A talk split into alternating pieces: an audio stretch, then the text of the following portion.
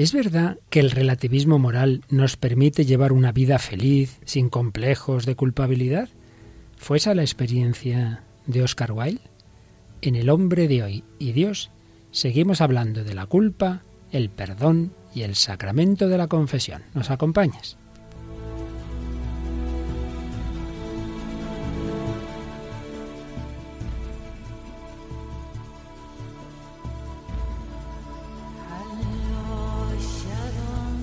El hombre de hoy y Dios, con el padre Luis Fernando de Prada.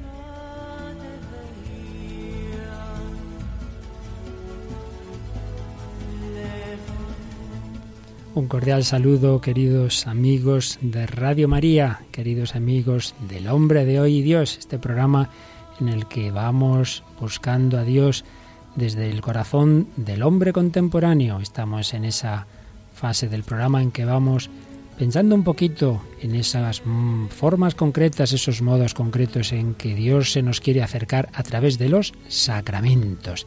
Y estábamos con el sacramento de la penitencia y con él seguimos hoy. Y nos acompaña, como tantas otras semanas, Raquel Sánchez. ¿Qué tal, Raquel? Hola. Hola, muy buenas, padre. Bueno, Raquelita, creo que tenemos algún mensaje en Facebook, como otras veces, ¿verdad? Sí, ya hemos eh, superado los 300 y... 333 hemos superado. 300 hace hemos superado los 300, pero 363 ya, bueno. Nos me envía un mensaje eh, Maribel Paino, a la que saludamos, que nos dice, ayer escuché vuestro programa, como tantos otros días. Gracias, pues es ameno y sobre todo porque nos aportáis conocimientos que solo en una radio como Radio María se pueden adquirir. Que Dios os bendiga. Bueno, muchas gracias Maribel. También nos escribe José Vicente Molina, que nos felicita al padre Luis Fer y equipo, excelente programa. Y dice, es verdad, Dios nos ama. Bueno, este tiene un poco de trampa porque este es voluntario de Radio María. también le saludamos igualmente. Por supuesto que sí. Muy bien, Raquel. Pues vamos a seguir adelante y hoy de una manera especialmente testimonial Vamos a volver a un planteamiento que hemos hecho en otras ocasiones de usar más la literatura y, por supuesto, el cine para hablar de todo este tema tan tremendo de la culpa, del relativismo, del perdón y de si el Señor es capaz de cambiar nuestra vida con el sacramento de la confesión.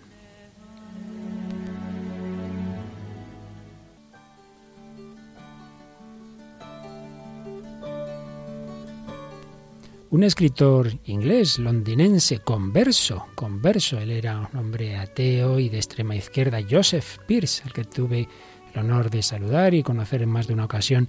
Eh, ha estudiado mucho los conversos ingleses y entre sus libros está uno sobre Oscar Wilde, que se titula Oscar Wilde, La verdad sin máscaras. Y otro buen amigo, en este caso sacerdote David Amado, hizo en su momento una recensión de este libro en la cual me baso para esta reflexión. Ahí David recordaba cómo Oscar Wilde vivió los últimos años de su vida como un paria. Tras pasar dos años en la cárcel de Reading, la sociedad puritana que había reído sus gracias le dio la espalda. Acosado y sin apenas amigos, Wilde se retiró a París. Allí murió en una guardilla enfermo y acosado por las deudas. La suya habría sido la muerte de un infeliz, de no ser porque poco antes de expirar le administraron el bautismo, subcondiciono, porque no era seguro si lo había recibido de pequeño o no, y la unción de los enfermos. Y en cualquier caso fue la culminación de un proceso de conversión. Pero nos preguntamos, ¿tuvo ese último acto algo que ver realmente con su vida? Y aquí es donde la investigación de Joseph Pierce nos viene muy bien, porque propone una revisión de la vida de un autor aclamado por muchos como un liberador sexual progresista. No se cuestiona en esa obra la homosexualidad del gran escritor irlandés, ni sus promiscuas relaciones, eso ya sabemos que fue así, pero Pierce desvela al hombre que se oculta tras el icono de Wilde y muestra sus verdaderas aspiraciones y deseos. Y es que Wilde desde muy joven percibió que en el catolicismo había una belleza que no podía equipararse con ninguna otra del mundo, pero una cosa es que lo entreviera y otra cosa es que lo aceptara. Luchó por resistirse a ese atractivo. Le pudo su dandismo, su hablar afectado, su deseo de éxito entre la alta sociedad londinense. Mientras su corazón se carcomía, el mundo aplaudía sus famosos aforismos y se escandalizaba por sus atuendos. El cinismo superficial del autor estuvo a punto de destruir su profunda conciencia interior. Acostumbrado a vivir con la máscara puesta, Wilde solo llegó a conocer la verdad de su vida cuando unos desgraciados incidentes lo llevaron a la cárcel y allí se reencontró con Jesucristo. Y en esos últimos años de su vida llegó a decir, llegó a escribir a un amigo, ¿quieres saber mi secreto? Se lo diré, he encontrado mi alma. Estaba feliz en prisión porque encontré mi alma. En la cárcel, Oscar Wilde leía los Evangelios en griego y señaló al respecto. Es una manera deliciosa de comenzar la jornada. Las infinitas repeticiones a todas horas han marchitado para nosotros la frescura y el encanto poético de los Evangelios. Allí, en esa situación de dura, la lectura de los Evangelios y el sufrimiento desmoronaron su falsa fachada. En obras como De Profundis, una carta amarga dirigida a Alfred Douglas, el amante que arruinó su vida, o la balada de Reading, encuentra un camino de redención y comprende que la verdad del arte está en Cristo. Para Wilde, el camino de la decadencia acabó en el de la cruz. En una de sus obras, El abanico de Lady Windermere, aparece un personaje, Lord Darlington, que dice esta frase. Todos estamos en la cloaca, pero algunos miramos hacia las estrellas. Qué bello. Todos estamos en la cloaca, pero algunos miramos hacia las estrellas. Pues bien, como señala Joseph Pierce, buscar a Wilde en la cloaca, sea para revolcarse con él en el fango, para señalarle con el dedo del desprecio farisaico, es no entenderlo.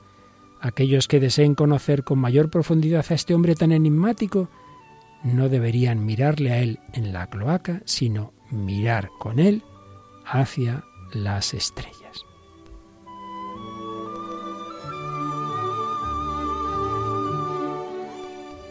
Bueno, Raquel, ¿sabías tú esto de que Oscar Wilde se había convertido antes de morir? Eh, no, la verdad es que no. Pues sí, sí, son datos contrastados. Y no es decir, bueno, que ya se moría, entonces, bueno, pues ya puestos. No, no, es la culminación de un proceso, como hemos un poquito podido intuir en estas citas que hace Joseph Pierce, que es un libro que vale la pena leerse con calma para conocer este, este gran escritor, sin ninguna duda, pero que tuvo esa vida tan desgarrada. Esa vida que se refleja en una obra que hoy vamos a usar mucho, el retrato de Dorian Gray. Pero antes vamos a empalmar un poquito con lo que veíamos en el programa anterior.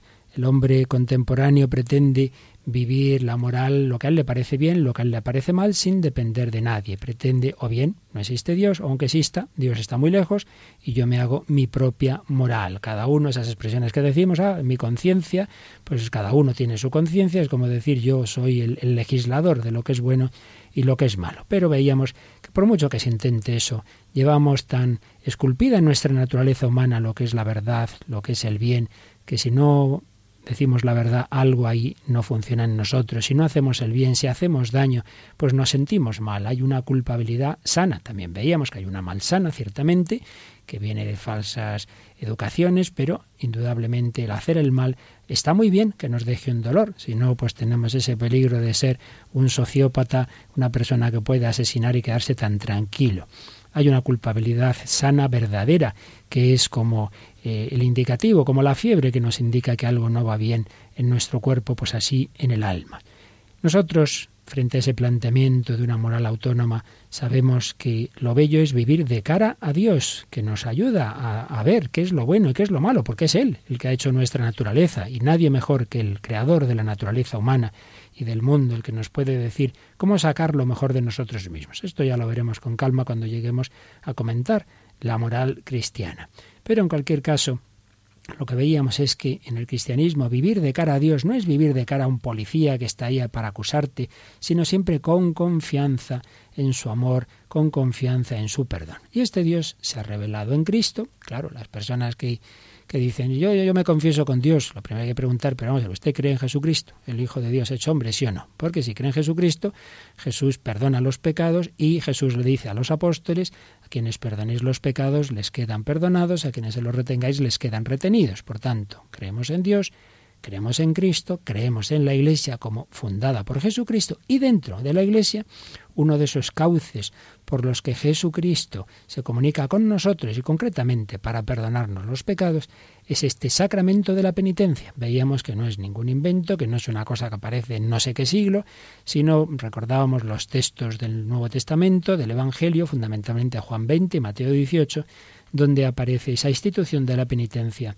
por Jesucristo. Pues bien, este es el contexto teológico que, de doctrina católica que estamos intentando explicar, pero en el hombre de hoy y Dios lo hacemos siempre en relación a esa cultura contemporánea, tan contraria a todo esto, una cultura marcada por el relativismo y marcada por el hedonismo, qué es lo bueno, qué es lo malo. Bueno, pues tú disfruta, tú pásatelo bien. Pues esto es lo que está de trasfondo en una famosa obra de, de Oscar Wilde, el retrato de Dorian Gray, un pequeño librito, muchas veces editado, eh, que apareció eh, en Inglaterra en 1890, 1890. Cuenta la obsesión de un hombre atractivo y exitoso por mantenerse siempre joven, después de que un amigo, el pintor Basil, bueno, Raquel, ¿cómo se pronuncia esto? Yo no sé, Basil. Porque sabes mucho inglés. Basil Hallward.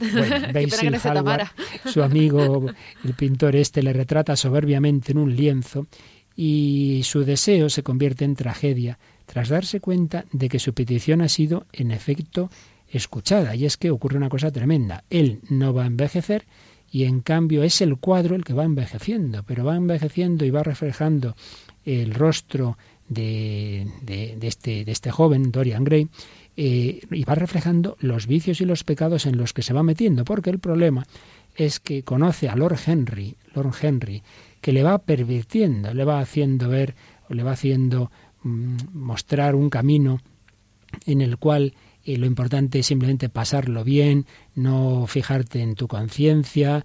Eh, le da un libro, un libro que, pues, que contribuye mucho a, esa, a ese cambio de valores de Dorian Gray. Una noche, este Dorian descubre a una actriz civil de la que se enamora. Es una actriz que trabaja en un teatro sencillito, de cuarta clase, digámoslo así, le propone matrimonio, pero a esta chica pues realmente le acaba haciendo muchísimo daño, porque de repente, en un momento dado, le dice que ya no está interesado en ella, en fin, la deja hecha polvo y Sibyl se va a suicidar. En fin, va entrando cada vez más en una espiral de vicios, de pecados, hasta el punto de que en un momento dado eh, tiene un arrebato de ira y aquel pintor que le había hecho ese cuadro lo, asesina, lo mata con un cuchillo eh, que le va a lavar mil veces para quitarle la sangre, en fin, huye de allí. Son un montón de circunstancias que cada vez le, le van metiendo en esa espiral del pecado, cada vez se siente peor. Por tanto, antes de seguir, tenemos esa contienda, por así decir, entre esos primeros diálogos entre este joven y este Lord Henry que realmente va influyendo en su alma y destruye su conciencia. Podemos ver en los primeros capítulos del libro la demolición sistemática de todos los valores humanos desde el escepticismo cínico de Lord Henry. Va consiguiendo, con la ayuda de un, libro que le, que le regala, va consiguiendo cambiar la trayectoria de la vida de Dorian Gray, hasta conseguir que un joven candoroso, convierta su alma en un horror de perversiones. Con tal de mantenerse siempre joven, está aquí también muy presente el tema del narcisismo. Fíjate, Raquel, algunos de los consejos que le da Lord Henry a Dorian Gray. Nos lees algunos de ellos, por favor. Disfrute plenamente de la juventud mientras la posee. No despilfarre el oro de sus días escuchando a gente aburrida, tratando de redimir a los fracasados sin esperanza, ni entregando su vida a los ignorantes, los anodinos y los vulgares.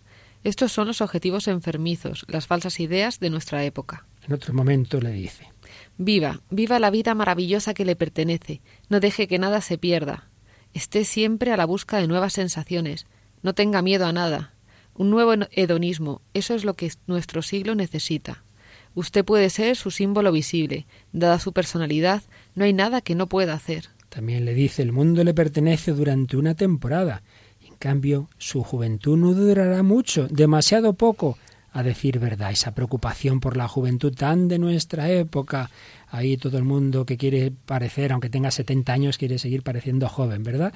Y algunas personas se ponen de todo, se echan de todo, conseguir pareciendo como si tuvieran 23 años o, o visten como si tuvieran esa edad está muy claro una vida no al servicio de un ideal, sino de uno mismo. Por eso también le dice lo siguiente.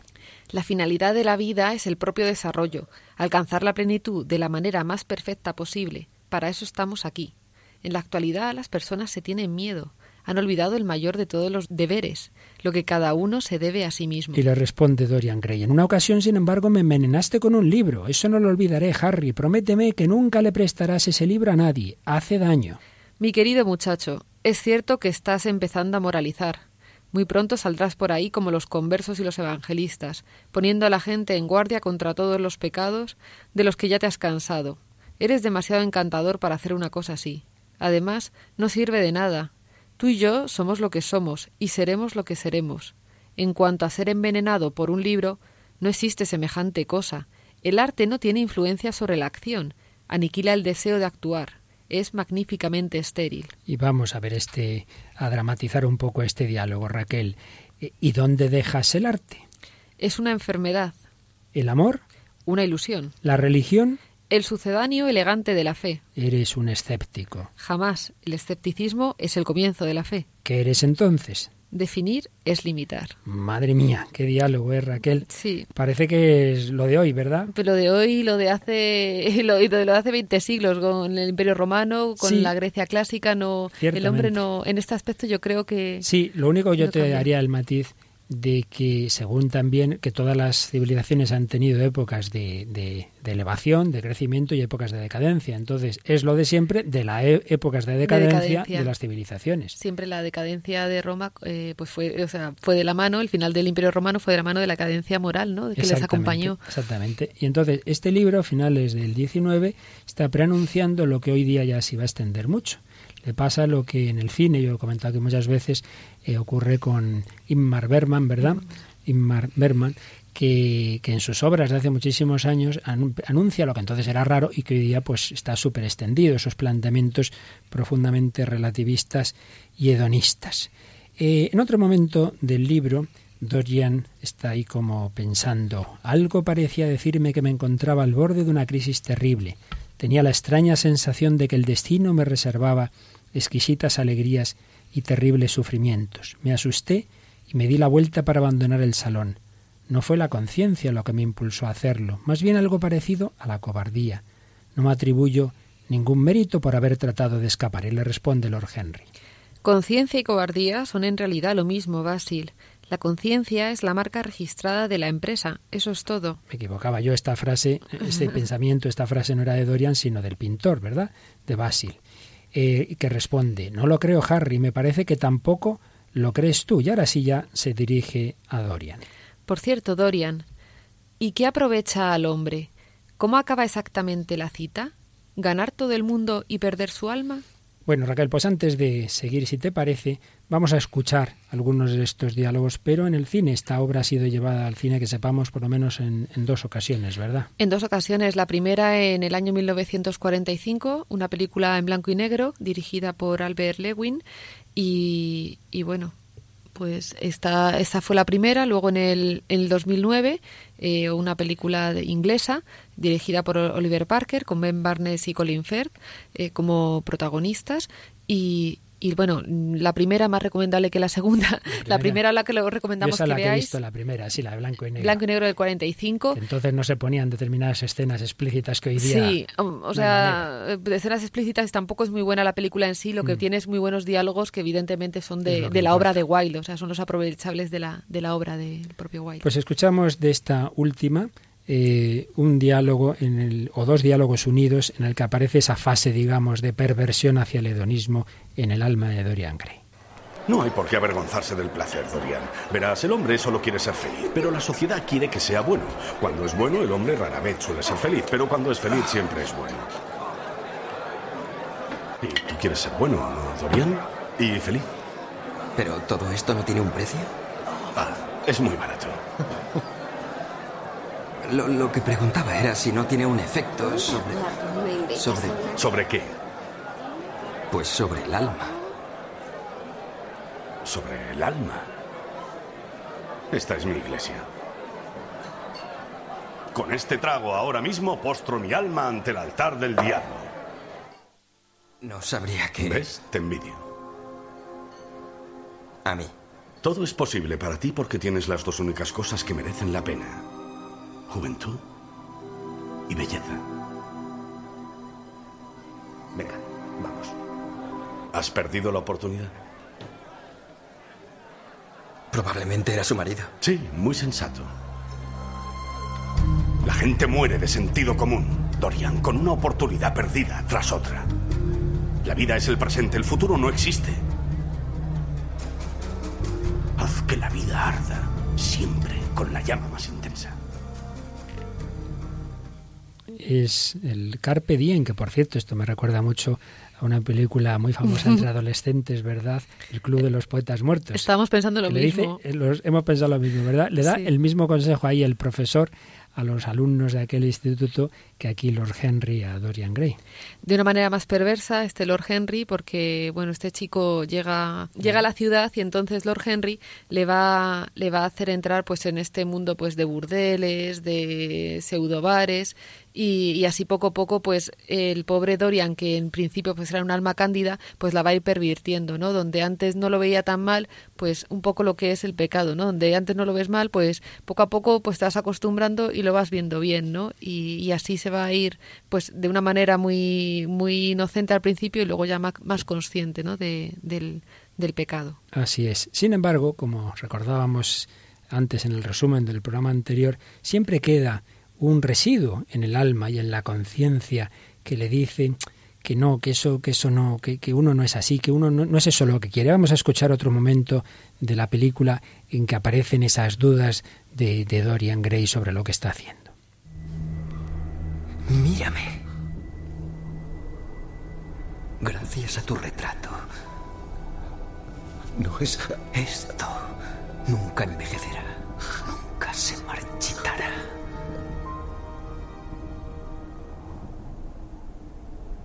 ¿Te imaginas poder hacer lo que te plazca? Satisfacer todo capricho e impulso mientras el mundo te ve brillar. Tú no eres así. Sé que no eres así. Podemos pararlo. Basil, por favor, no. No lo es. Esto, esto debe ser destruido. Dorian, yo, yo quiero ayudarte. buscaremos un cura o un, un hechicero. No, corazón es bueno. Yo lo he visto. Tú no eres ese... ese diablo. Soy un dios. Ahí es todavía, todavía Dorian no, no ha hecho esa reflexión interior, sino que eh, es su amigo, el pintor, el que se da cuenta, ¿verdad? Que todavía debajo de todo eso hay un corazón bueno, esa lucha interior que todos tenemos, ¿verdad? Sí, es la escena en la que el pintor eh, contempla horrorizado el cuadro que refleja pues todos los pecados, la decadencia ¿no? de, de, Dorian y, y, claro le está invitando a que, a que se vuelva para atrás, pero el otro que está como en, en, la cumbre ¿no? de, del, digamos, del, del éxito del mundo, ¿no? De la fama, la belleza, pues eh, evidentemente no quiere ahora mismo echarse atrás, ¿no? Pero aún consciente de la fealdad de, de lo que está haciendo, ¿no? bajo apariencia de belleza, porque él sigue joven y bello por mucho mal que, que esté cometiendo. Así es.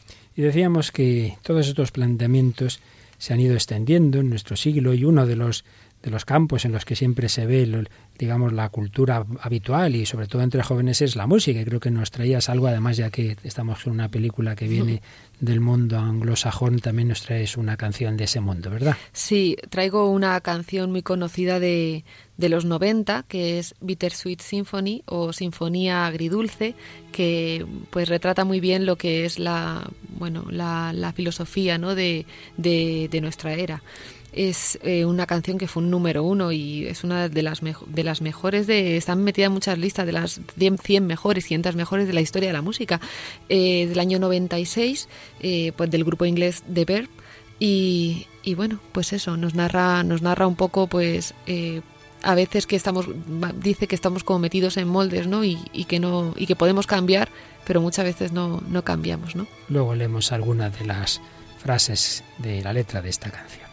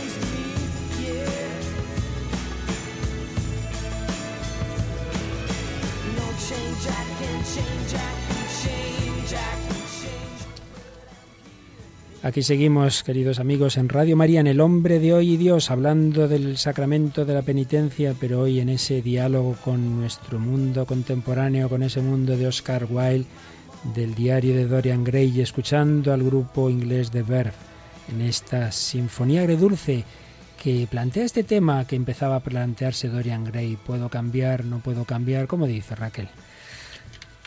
Puedo cambiar, pero estoy aquí en mi molde. Soy un millón de personas diferentes. No puedo salir del, molde. Porque esta vida es una sinfonía agridulce. Intenta llegar al final de mes, eres un esclavo del dinero y luego te mueres.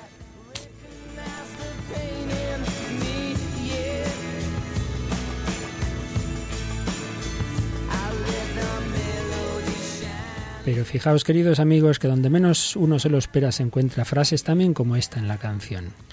Bueno, yo nunca rezo, pero esta noche estoy arrodillado. Necesito escuchar algunos sonidos que reconozcan mi dolor. Dejo la melodía brillar, dejo que limpie mi cabeza. Me siento libre ahora.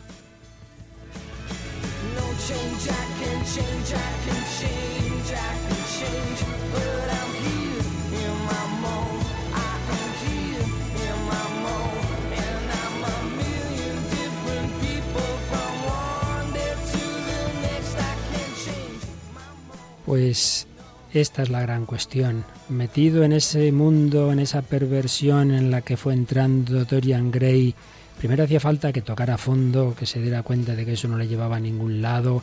Poco a poco lo fue haciendo, hasta lo que hemos escuchado hasta ahora. Todavía estaba en esa primera fase de cuando el hijo pródigo se va de casa y se lo pasa muy bien, pero poco a poco se fue dando cuenta de que eso no, no funcionaba. De hecho, nos podemos encontrar en el libro un momento en el que está de nuevo dialogando con Lord Henry que le dice No me digas que vas a ser bueno, exclamó Lord Henry, sumergiendo los dedos en un cuenco de cobre rojo lleno de agua de rosas. Eres absolutamente perfecto. Haz el favor de no cambiar. No, Harry, no. He hecho demasiadas cosas horribles en mi vida. No voy a hacer ninguna más. Ayer empecé con las buenas acciones. ¿Dónde estuviste ayer? En el campo, Harry, solo en una humilde posada. Mi querido muchacho, cualquiera puede ser bueno en el campo, donde no existen tentaciones. Y es que, pues allí había renunciado Dorian Gray a seducir a una mujer que había conocido. Una vida nueva. Eso era lo que necesitaba, eso era lo que estaba esperando. Sin duda la había empezado ya, había evitado al menos la perdición de una criatura inocente.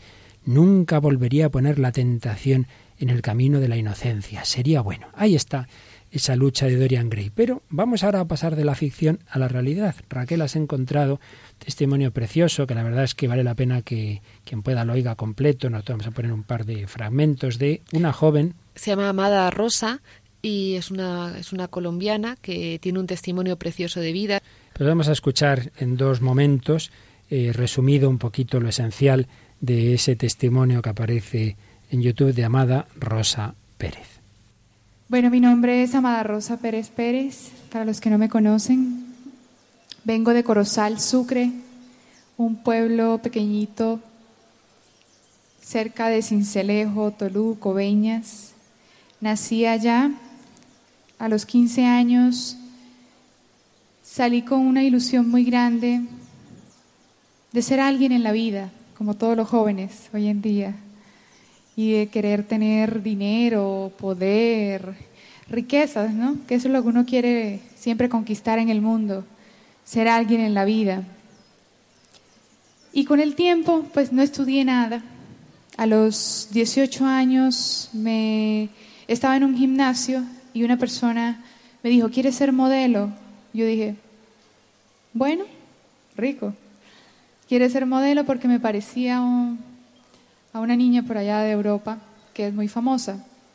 Yo empecé a hacer cursos de modelaje, talleres de actuación, eh, cursos de maquillaje, cómo aprenderse a vestir, a maquillar y todo eso uno lo va envolviendo y el mundo pues le iba a uno, me iba engatusando el oído, me iba encariñando el oído, que qué bonita, que sí, tienes estatura, Mejor dicho, era como un festival. Yo me, ahorita mismo pienso que es como un festival de ganado cuando le vengan, cuando pasen las vacas o los caballos, que si tiene buenas piernas y todo este cuento, ¿sí o no? Qué impresión. Y, y con el tiempo, pues me dejé cegar, me dejé envolver de todas estas palabras, de todo este mundo.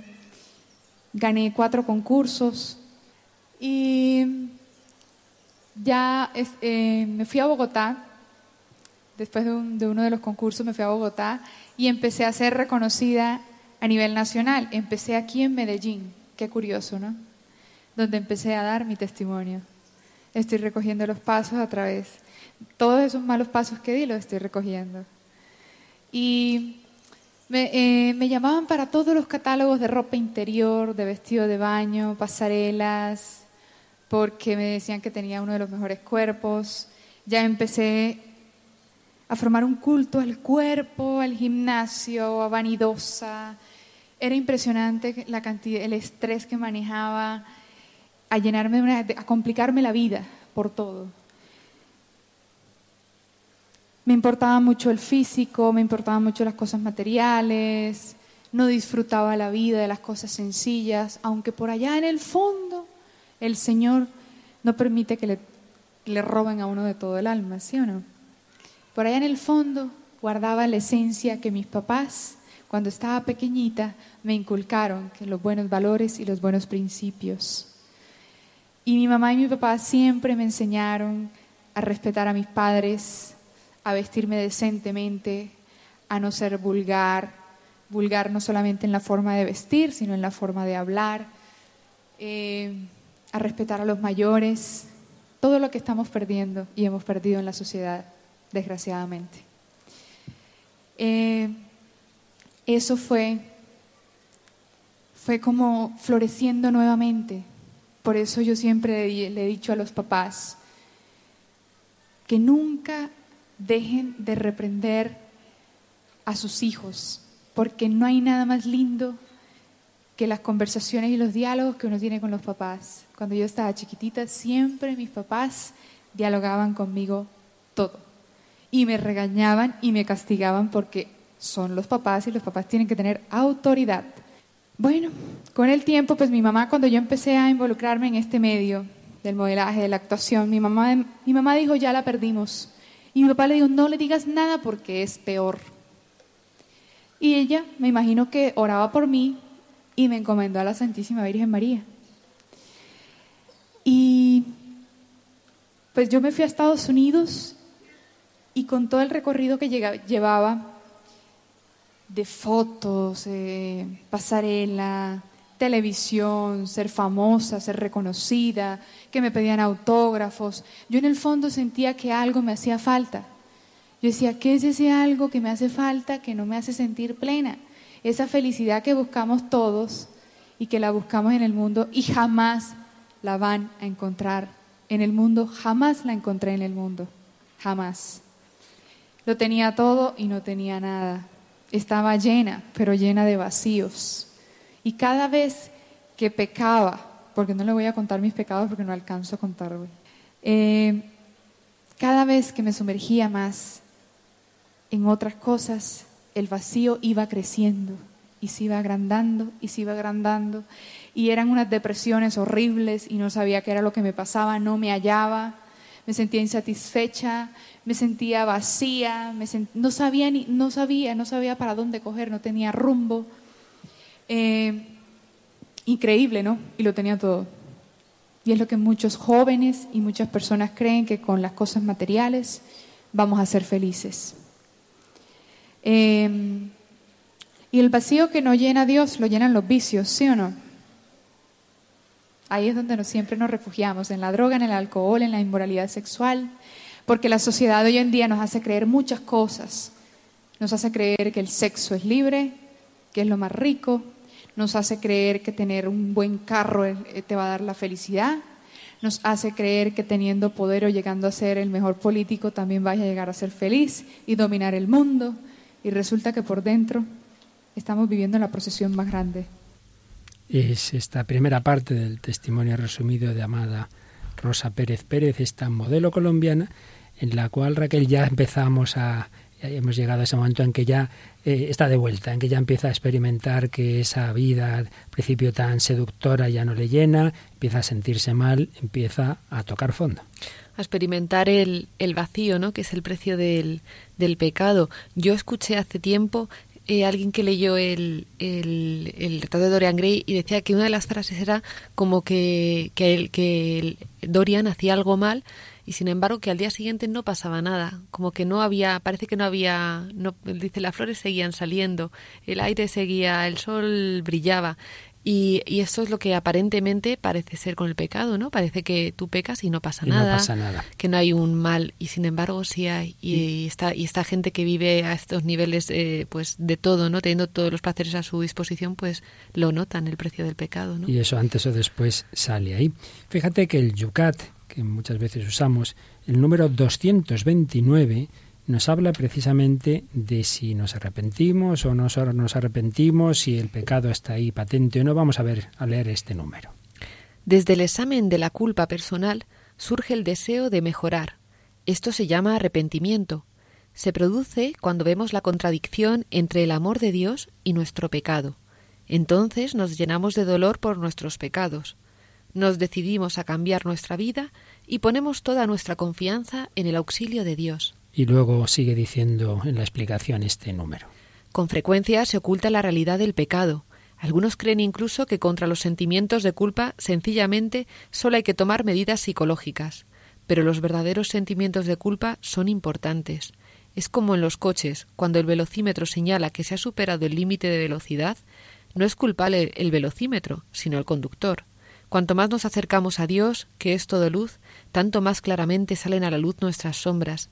Pero Dios no es una luz que quema, sino una luz que cura.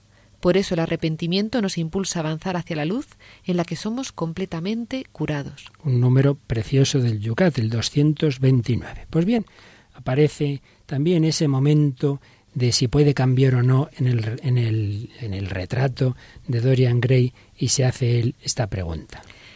¿Era realmente cierto que no se cambia?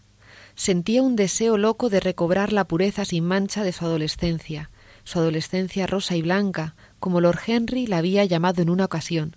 Sabía que estaba manchado, que había llenado su espíritu de corrupción y alimentado de horrores su imaginación, que había ejercido una influencia nefasta sobre otros y que había experimentado al hacerlo un júbilo incalificable, y que de todas las vidas que se habían cruzado con la suya había hundido en el deshonor precisamente las más bellas, las más prometedoras. Pero ¿era todo ello irremediable? ¿No le quedaba ninguna esperanza? No le quedaba ninguna esperanza.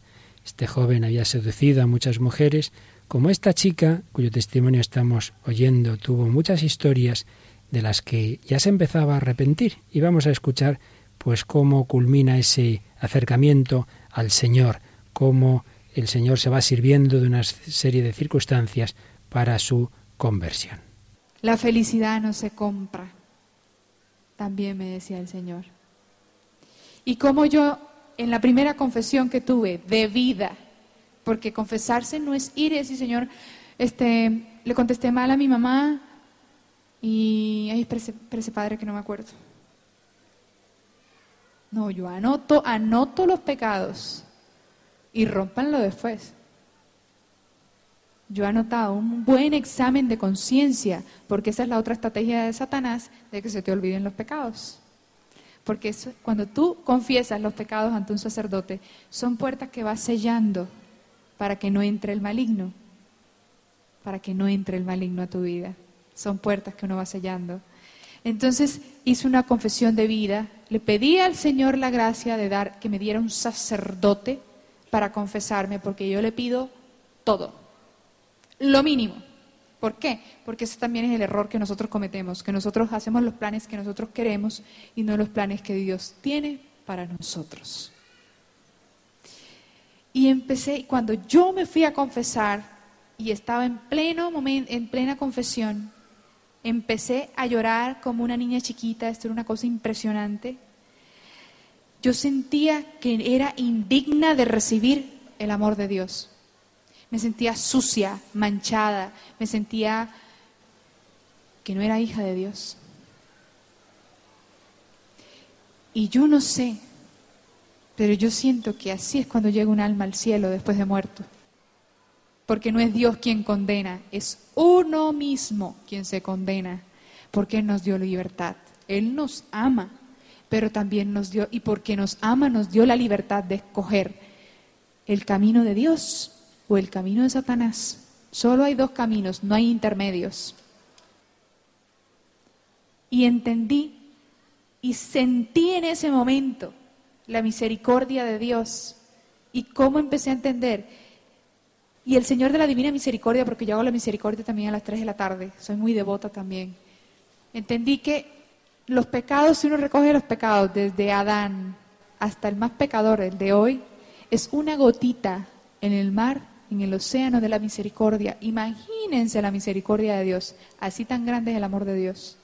Pues yo me sentía peor que una pulga, indigna de recibir esa misericordia y ese amor. Yo te perdono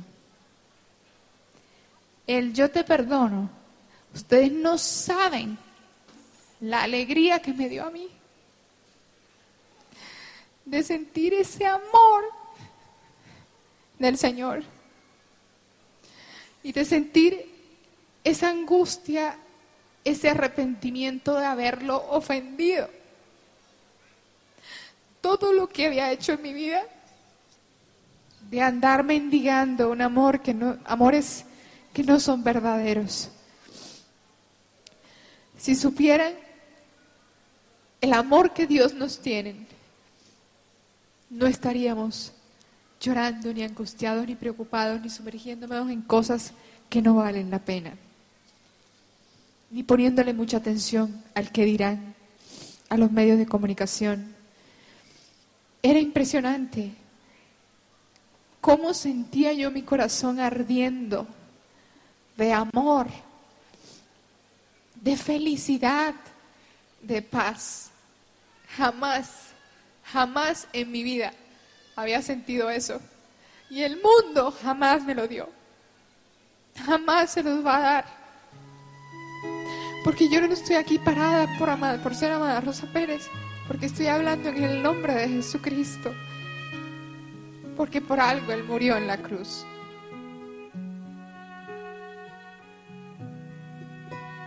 Nadie me ha mirado así.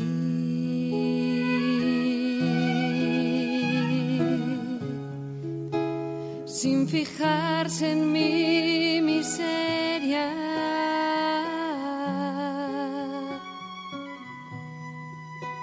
Nadie me ha mirado así.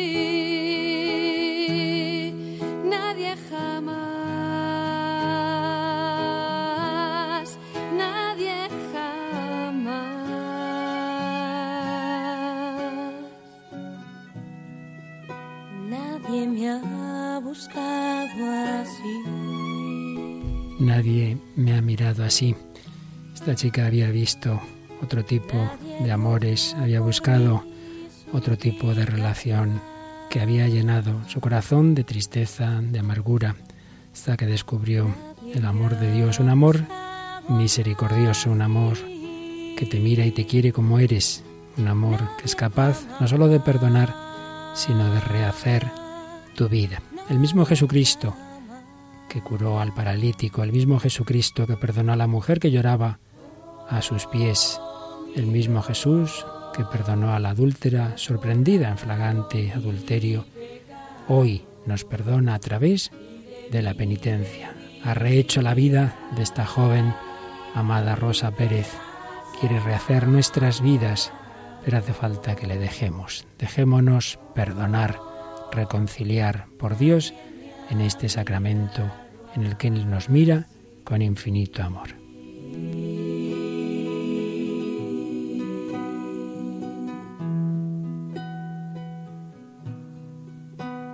Nadie me ha mirado así.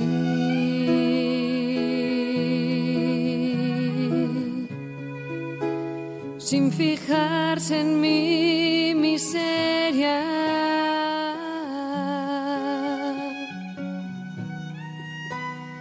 Nadie me ha mirado así.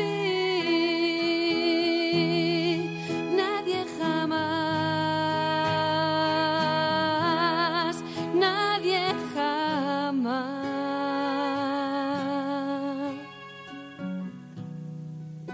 Nadie me ha buscado así.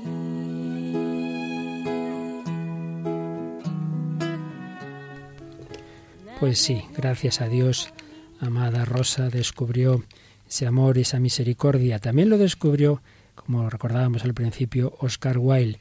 En su obra, en el, en el retrato de Dorian Gray, no aparece claro, pero sí que hay un indicio, y es que hay un momento en que al menos eh, se acerca a un sacerdote al confesionario, ¿verdad, Raquel? Sí, se ve como ese deseo, ¿no? De, de querer eh, redimir, pues, todo lo, todo el mal que, que, ha hecho, ¿no?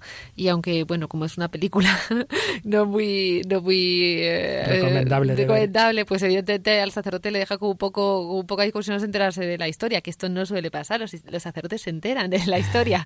Pero bueno, que... por lo menos escuchamos ese deseo de Dorian Gray que expresa con unas frases bellas. Quiero ser libre.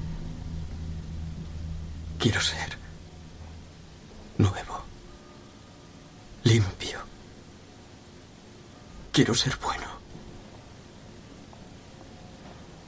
Por favor. Por favor, tiene que ayudarme. ¿Te arrepientes? Dios es fiel y justo. Confiesa tus pecados mortales. Confiesa tus pecados mortales. Esta no es mi verdadera cara. Si pudiera ver mi alma. Hijo, solo Dios puede ver nuestras almas. Yo he visto mi alma. Y podría enseñársela. Está podrida. Apesta. Es veneno. Ayúdenme. Pues aunque el alma esté podrida y apeste, siempre hay solución, siempre es posible empezar otra vez, siempre es posible, como hemos oído el testimonio de Amada Rosa, descubrir en ese sacramento el perdón y la misericordia que nos ayudan a empezar otra vez, como en esta canción que nos has traído también, Raquel, de otra mujer, Marcela de la Garza. Sí, es una cantante católica mexicana que, bueno, tiene canciones muy bonitas. La he descubierto hace, hace poco y si queréis saber más de ella, Marcela de la Garza, la podéis encontrar en Facebook, que tiene muchas canciones. Pues escuchamos como resumen de este programa de hoy en el que el Señor nos recuerda que es capaz de rehacer nuestra vida a través del sacramento de la penitencia.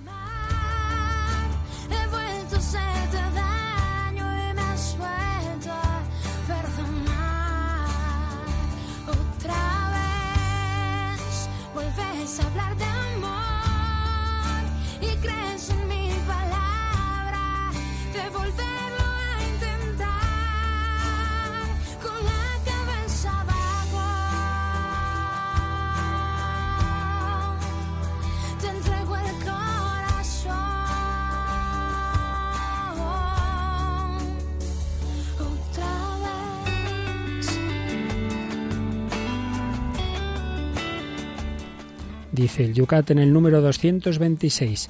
Confesarse parece no estar de moda. Quizá sea difícil y al principio cueste un gran esfuerzo, pero es una de las mayores gracias que podamos comenzar siempre de nuevo en nuestra vida, realmente de nuevo, totalmente libres de cargas y sin las hipotecas del pasado, acogidos en el amor y equipados con una fuerza nueva. Dios es misericordioso y no desea nada más ardientemente que el que nosotros nos acojamos a su misericordia. Quien se ha confesado abre una nueva página en blanco en el libro de su vida.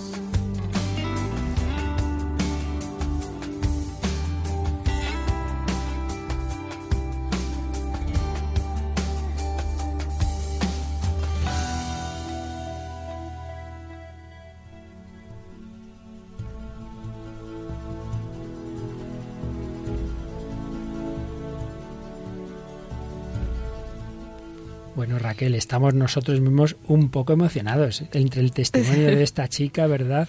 Yo me declaro desde hoy fan de, Amada Rosa porque es, una, es maravilloso escucharla, la dulzura, la, la, verdad de las palabras y sobre todo que es que pone su, su, testimonio tal cual, así muy, muy, no sé, a mí me ha ayudado muchísimo. Le hemos seleccionado solo unos fragmentos y que el que quiera que los busque en YouTube, Amada Rosa Pérez Pérez el contraste con el retrato de Dorian Gray, con la vida de Oscar Wilde, que también acabó en la iglesia, pues nos anima a todos, ¿verdad? Sí, a no perder, a no perder primero, o sea, estar siempre cerca del Señor y acercarnos al sacramento de la, de la confesión, ¿no? Que tanto bien nos hace y que tanta gracia recibimos, ¿no? Cuántas experiencias, ¿no? De, de, de, pues, de cambio de vida, de cambio de, tristeza a la alegría, ¿no? En, el sacramento de la confesión.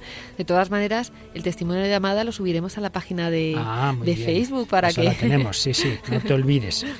Muy bien, Raquel. Pues nada, damos las gracias a Juan Manuel, que ha estado aquí en el control, a Raquel Sánchez Mayo. Pero antes de despedirte, Raquelita, recuerda por favor cómo se pueden comunicar con nosotros nuestros oyentes. Pues podéis mandarnos un email al correo el hombre de hoy y Dios arroba radiomaria.es en Facebook, como siempre, en el buscador en la parte superior ponéis el hombre de hoy y Dios y dais a me gusta y aquí colgaremos pues vídeos y testimonios como estos. Eh, y luego si queréis pedir los programas, pues en el teléfono 902 500 518. Muy bien, Raquel, muchísimas gracias. Y a todos vosotros, queridos amigos, queridos oyentes, seguiremos hablando de este sacramento de la misericordia, del perdón, de la renovación. Dios es capaz de hacernos personas nuevas, darnos un corazón nuevo. El hombre de ayer, el hombre de hoy puede llegar a lo más bajo, pero también a lo más alto, por la gracia de Dios, con la ayuda de la Virgen. Que ella os bendiga y hasta el próximo día, si Dios quiere.